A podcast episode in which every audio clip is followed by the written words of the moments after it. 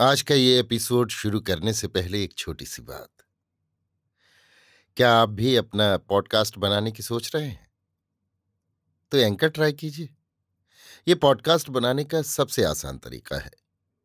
Number एक, ये free है। नंबर दो, इसमें कई सारे ऐसे टूल्स हैं जो आपको अपने फ़ोन और कंप्यूटर पर रिकॉर्ड और एडिट करने की फैसिलिटी देते हैं। नंबर तीन आप अपने पॉडकास्ट को डिस्ट्रीब्यूट भी कर सकते हैं, जिससे इसे स्पॉटिफाई और दूसरे प्लेटफॉर्म पर सुना जा सके। तो डाउनलोड कीजिए फ्री एंकर ऐप या विज़िट कीजिए एंकर डॉट एफ़ पर अपना पॉडकास्ट स्टार्ट करने के लिए। ये तो थी एक छोटी सी जानकारी, और अब शुरू करते हैं एपिसोड का सिलसिला। तो आज के एपिसोड में लीजिए सुनिए। रविन्द्रनाथ टैगोर के लिखे उपन्यास, गोरा के सोलहवें भाग को मेरी यानी समीर गोस्वामी की आवाज़ में। बरदा सुंदरी ने कहा, आप सुचरिता का ब्याह करेंगे या नहीं?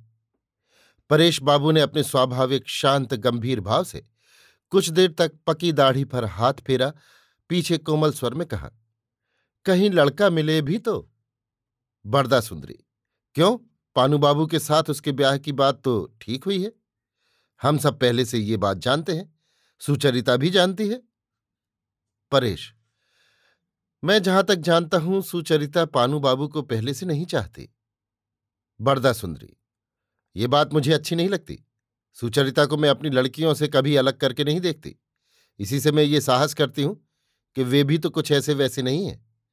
पानू बाबू के समान विद्वान धार्मिक पुरुष अगर उसे चाहते हैं तो क्या ये उसके लिए कम सौभाग्य की बात है? यह अवसर क्या हाथ से जाने देने योग्य है? आप चाहे जो कहें, मेरी लावण्य तो देखने में उससे कहीं अच्छी है, किंतु मैं आपसे कह देती हूँ कि हम जिसे पसंद करेंगी, वो उसी के साथ ब्याह करेगी, कभी ना ही ना करेगी। आप यदि सुचरिता के दिमाग को आसमान पर चढ़ा दें तो फिर उसके लिए वर मिलना कठिन होगा। परेश बाबू इस पर कुछ न बोले। वरदा सुंदरी के साथ वे कभी विवाद न करते थे, विशेषकर सुचरिता के संबंध में। सतीश को जन्म देकर जब सुचरिता की माँ मर गई, तब सुचरिता सात वर्ष की थी। उसका पिता रामशरण हवलदार, स्त्री की मृत्यु के बाद ब्रह्म समाज में जा मिला। बाद में लोगों के अत्याचार से तंग आकर वो ढाका चला गया। वो जब वहाँ के डाकघर में काम करता था, तब परेश बाबू के साथ उसकी गाढ़ी मैत्री हुई। सुचरिता तब से परेश बाबू को अपने पिता के समान मानने लगी। रामशरण अचानक मर गया। उसके पास जो कुछ जमा पूंजी थी, वो अपने बेटे और बेटी को बांट देने का भार परेश बाबू को दे गया था।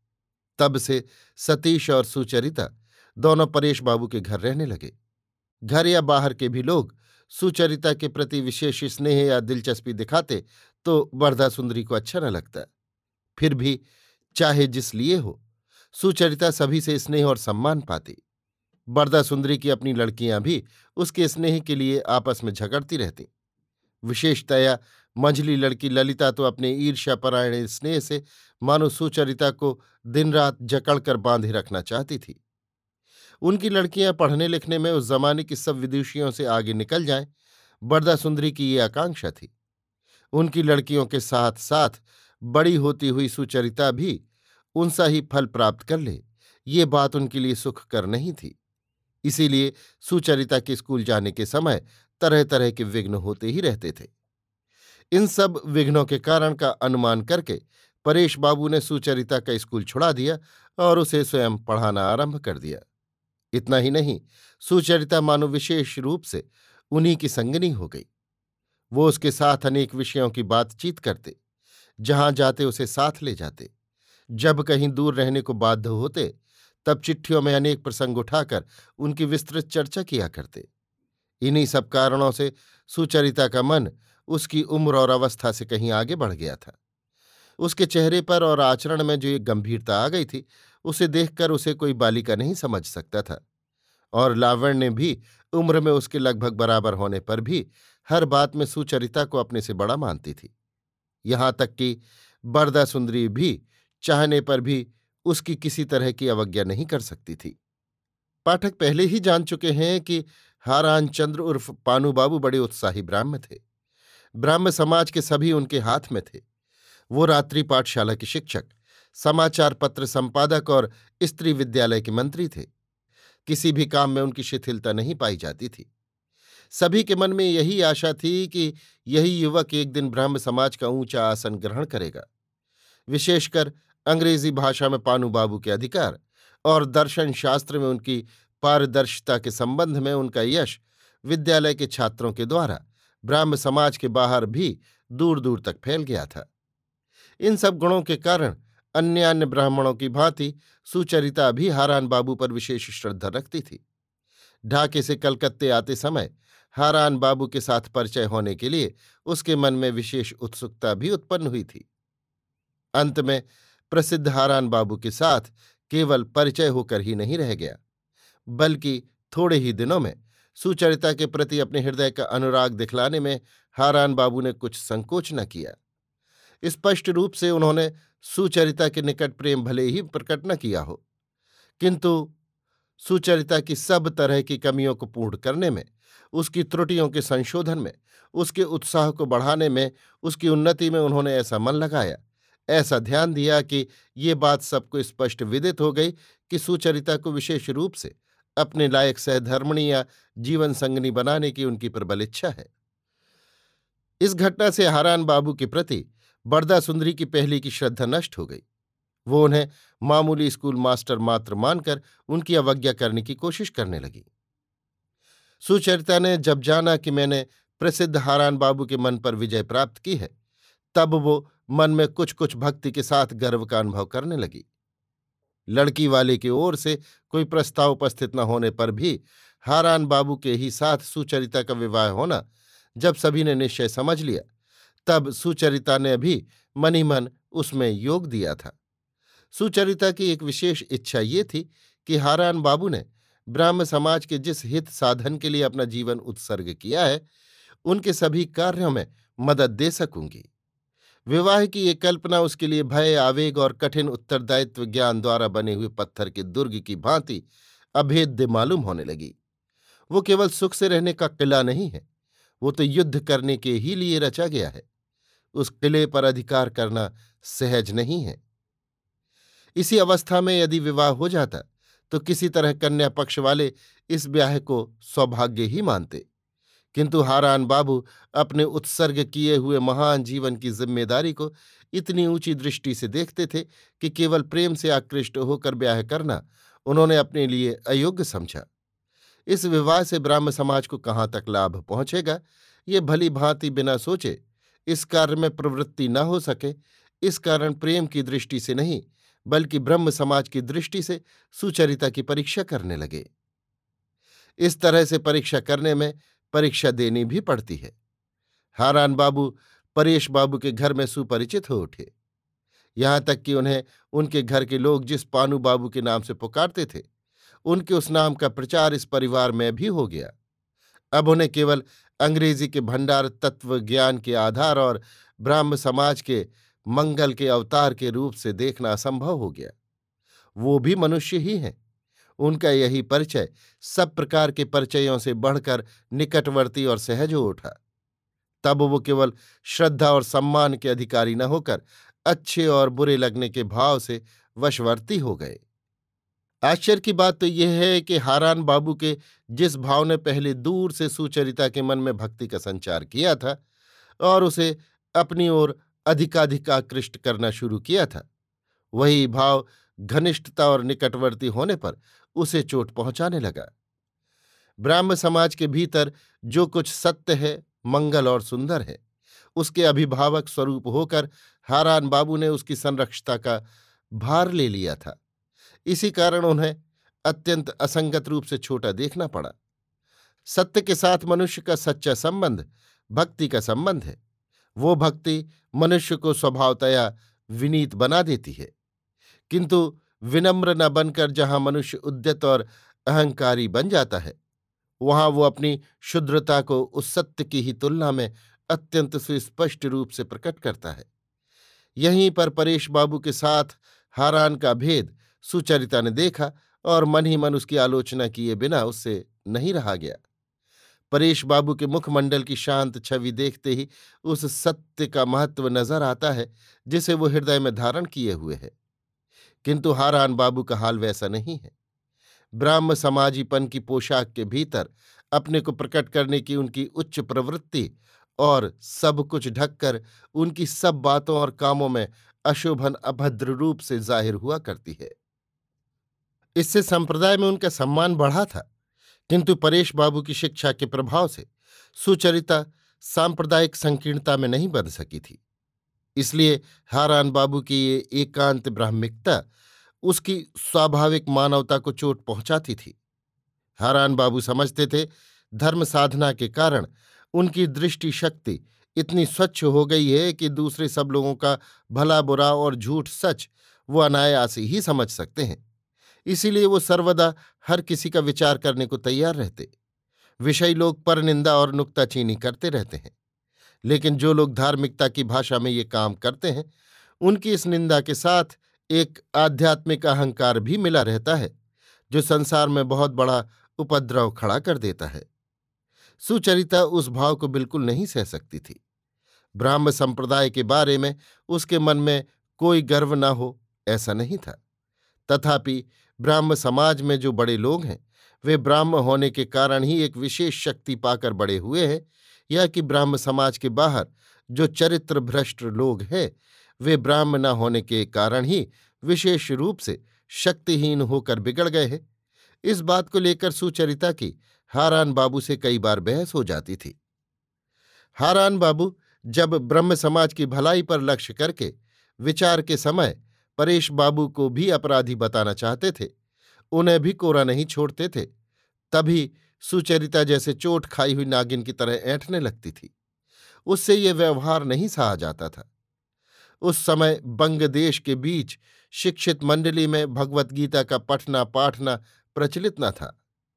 काली सिंह बाबू का वंगानुवाद महाभारत भी प्रायः सभी उन्होंने पढ़कर सुचरिता को सुना दिया था। हारान बाबू को ये अच्छा न लगता था। वो ब्राह्म परिवार में इन सब ग्रंथों के बायकाट के पक्षपाती थे। उन्होंने खुद भी कभी ये ग्रंथ नहीं पढ़े। वो रामायण, महाभारत, गीता आदि को गपोड़े पसंद, गंवार, पुराने ख्याल के कुसंस्काराच्छन्न हिंदुओं की चीज़ समझकर उन्हें दूर रखना चाहते थे। धर्मशास्त्र में केवल बाइबिल ही उनका एकमात्र सहारा थी। परेश बाबू जो अपनी शास्त्र चर्चा और छोटे मोटे अन्य अनेक मामलों में अब्राह्म की हद बाँध कर नहीं चलते थे ये बात हारान बाबू को बहुत बुरी मालूम होती थी, जैसे कोई उनके शरीर में कांटे चुभ होता था। परेश बाबू के आचरण पर कोई जाहिरा या मन ही मन किसी तरह का दोषारोपण करे, ऐसी स्पर्धा को सुचरिता कभी सह नहीं सकती। और ऐसी स्पर्धा प्रकट हो पड़ने से ही हारान बाबू सुचरिता की नज़रों में हे हो गए थे। यहाँ तक कि इस ओछेपन के आचरण से उसे उन पर अश्रद्धा सी हो चली थी। ऐसे ही अनेक कारणों से परेश बाबू के घर में हारान बाबू का मान दिन दिन घटता गया। बरदा सुंदरी भी ब्राह्म अब्राह्म का भेद निभाने में यद्यपि हारान बाबू से किसी तरह का उत्साही न थी और उन्हें भी अनेक समय पति के आचरण के कारण लज्जा का बोध होता था। तथापि हारान बाबू को वो आदर्श पुरुष नहीं मानती थीं। हारान बाबू के हज़ारों दोष उन्हें दिखते रहते थे। हारान बाबू के सांप्रदायिक उत्साह के अत्याचार और संकीर्ण रूखेपन से यद्यपि सुचरिता का मन भीतर ही भीतर प्रतिदिन उनकी ओर से विमुख होता जा रहा था, तथापि हारान बाबू के ही साथ सुचरिता का ब्याह होने के बारे में किसी पक्ष के मन में कोई तर्क या संदेह नहीं था। धर्म समाज की दुकान में जो व्यक्ति अपने ऊपर खूब बड़े बड़े अक्षरों में उच्च मूल्य की चिट चिपका रखता है, अन्य लोग भी क्रमशः उसके महंगेपन की मूल्य की अधिकता को स्वीकार कर लेते हैं। यहाँ तक कि परेश बाबू ने भी मन मन सुचरिता के संबंध में हारान बाबू के दावे को आग्राह नहीं किया। सभी लोग हारान बाबू को ब्राह्म समाज का भावी कर्णधार अथवा अवलंबन स्वरूप जानते थे और वो भी इसके विरुद्ध विचार न करके इसी का अनुमोदन करते थे। इसी कारण परेश बाबू यही सोचा करते थे। इसी की उनको चिंता थी कि सुचरिता हारान बाबू जैसे मनुष्य के लिए उपयुक्त अर्धांगनी हो सकेगी या नहीं। ये ख्याल तो कभी उनके मन में भी नहीं आया कि सुचरिता के लिए हारान बाबू कहाँ तक उपादेय होंगे।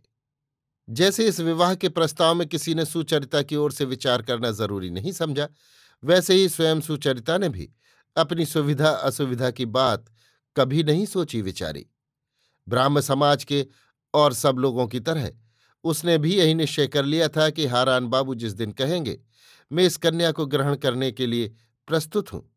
उसी दिन वो इस विवाह रूपी महत् कार्य को स्वीकार कर लेगी। इसी तरह ये प्रसंग चला आ रहा था। इसी बीच में उस दिन गोरा को उपलक्ष्य करके हारान बाबू के साथ सुचरिता की दो चार गर्मा गर्मी की बातें हो गई थीं। उनको सुन सुनकर ही परेश बाबू के मन में संशय उपस्थित हुआ कि शायद सुचरिता हारान बाबू पर यथेष्ट श्रद्धा नहीं रखती। शायद दोनों की प्रकृति में परस्पर मेल न खाने का कोई कारण मौजूद है। इसी कारण बरदा सुंदरी जब ब्याह के लिए ताकीद कर रही थी, उस समय परेश बाबू पहले की तरह उसका अनुमोदन नहीं कर सके। उसी दिन बरदा सुंदरी ने सुचरिता को एकांत में सूनी जगह बुलाकर कहा, तुमने तो अपने बाबूजी को चिंता में डाल दिया, सूची। ये सुनकर सुचरिता चौंक उठी। वो अगर भूल कर धोखे से भी परेश बाबू की चिंता का कारण हो उठे तो उसके लिए इससे बढ़कर कष्ट का और कोई कारण हो ही नहीं सकता। उसका चेहरा उतर गया। उसने सटपटाकर पूछा, क्यों, मैंने क्या किया? बड़दा सुंदरी, क्या जाने बच्ची, उन्हें शायद किसी तरह जान पड़ा है कि तुम पानू बाबू को पसंद नहीं करती हो। ब्राह्म समाज के सभी लोग जानते हैं कि पानू बाबू के साथ तुम्हारा ब्याह एक तरह से पक्का है। ऐसी अगर हालत में तुम सुचरिता ने व्यग्र होकर कहा, कहाँ? माँ, मैंने तो इस संबंध में कभी किसी से कोई बात ही नहीं कही सुनी। फिर ये कैसी बात है? सुचरिता को विस्मित होने का कारण था। वो हारान बाबू के व्यवहार से बराबर खींचती आती थी सही, किंतु विवाह के प्रस्ताव के विरुद्ध उसने किसी दिन मन में भी कुछ नहीं सोचा। कारण?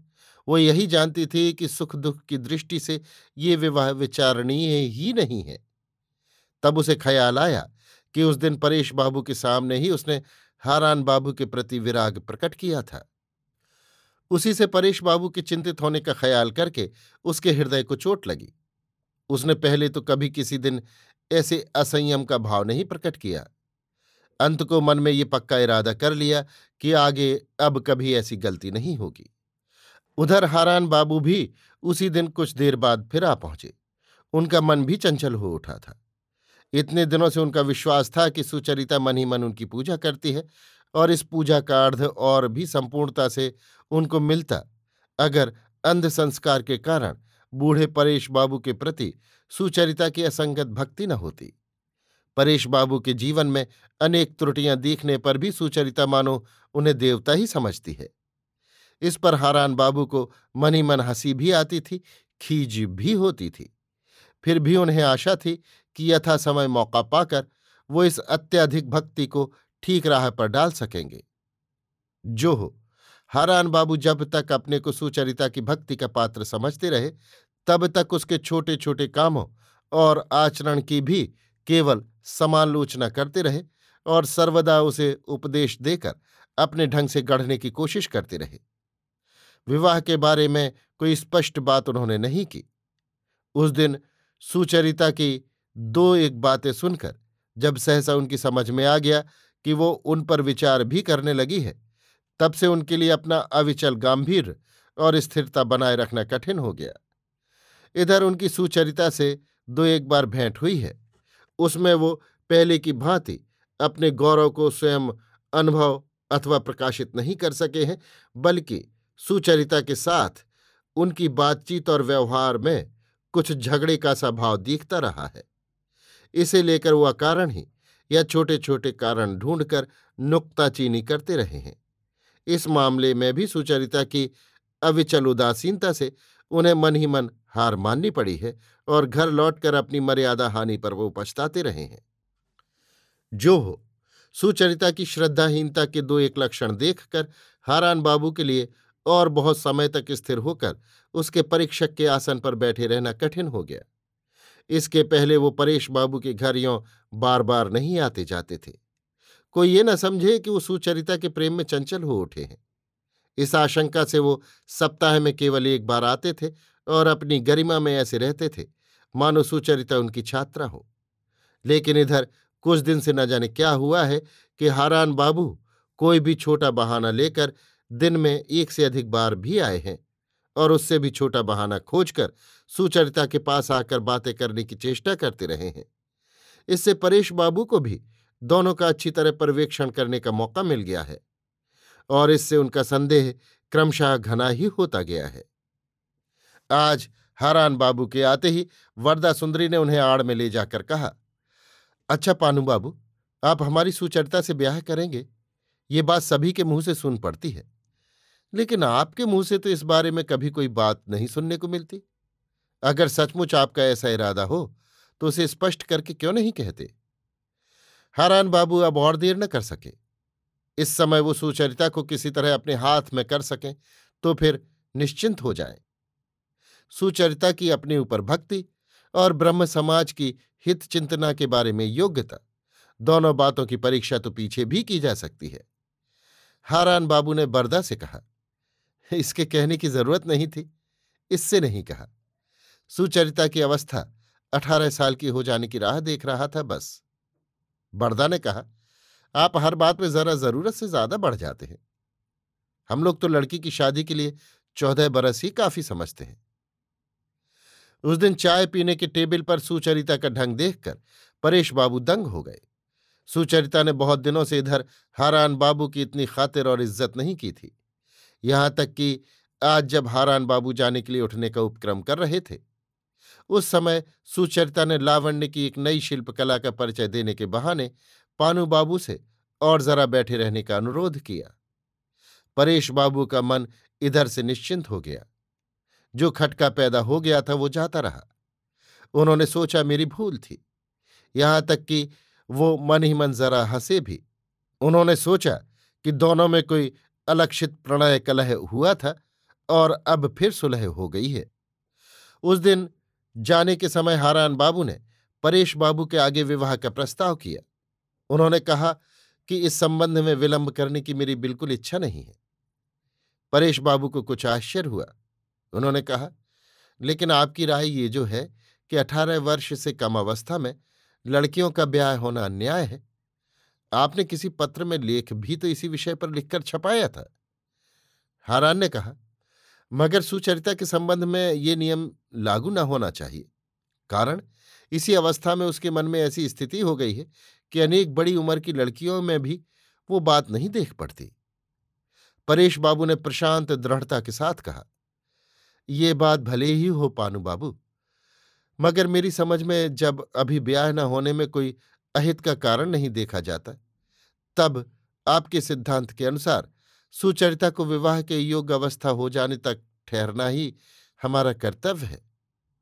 हारान बाबू ने अपनी मानसिक दुर्बलता प्रकट हो जाने से लज्जित होकर कहा, निश्चय ही कर्तव्य है। मेरी इच्छा केवल यही है कि एक दिन सब मंडली को बुलाकर ईश्वर का नाम लेकर संबंध पक्का कर डाला जाए। परेश बाबू ने कहा, हाँ, ये तो बहुत अच्छा प्रस्ताव है। अभी आप सुन रहे थे रविन्द्रनाथ टैगोर के लिखे उपन्यास, गोरा के सोलहवें भाग को मेरी यानी समीर गोस्वामी की आवाज़ में।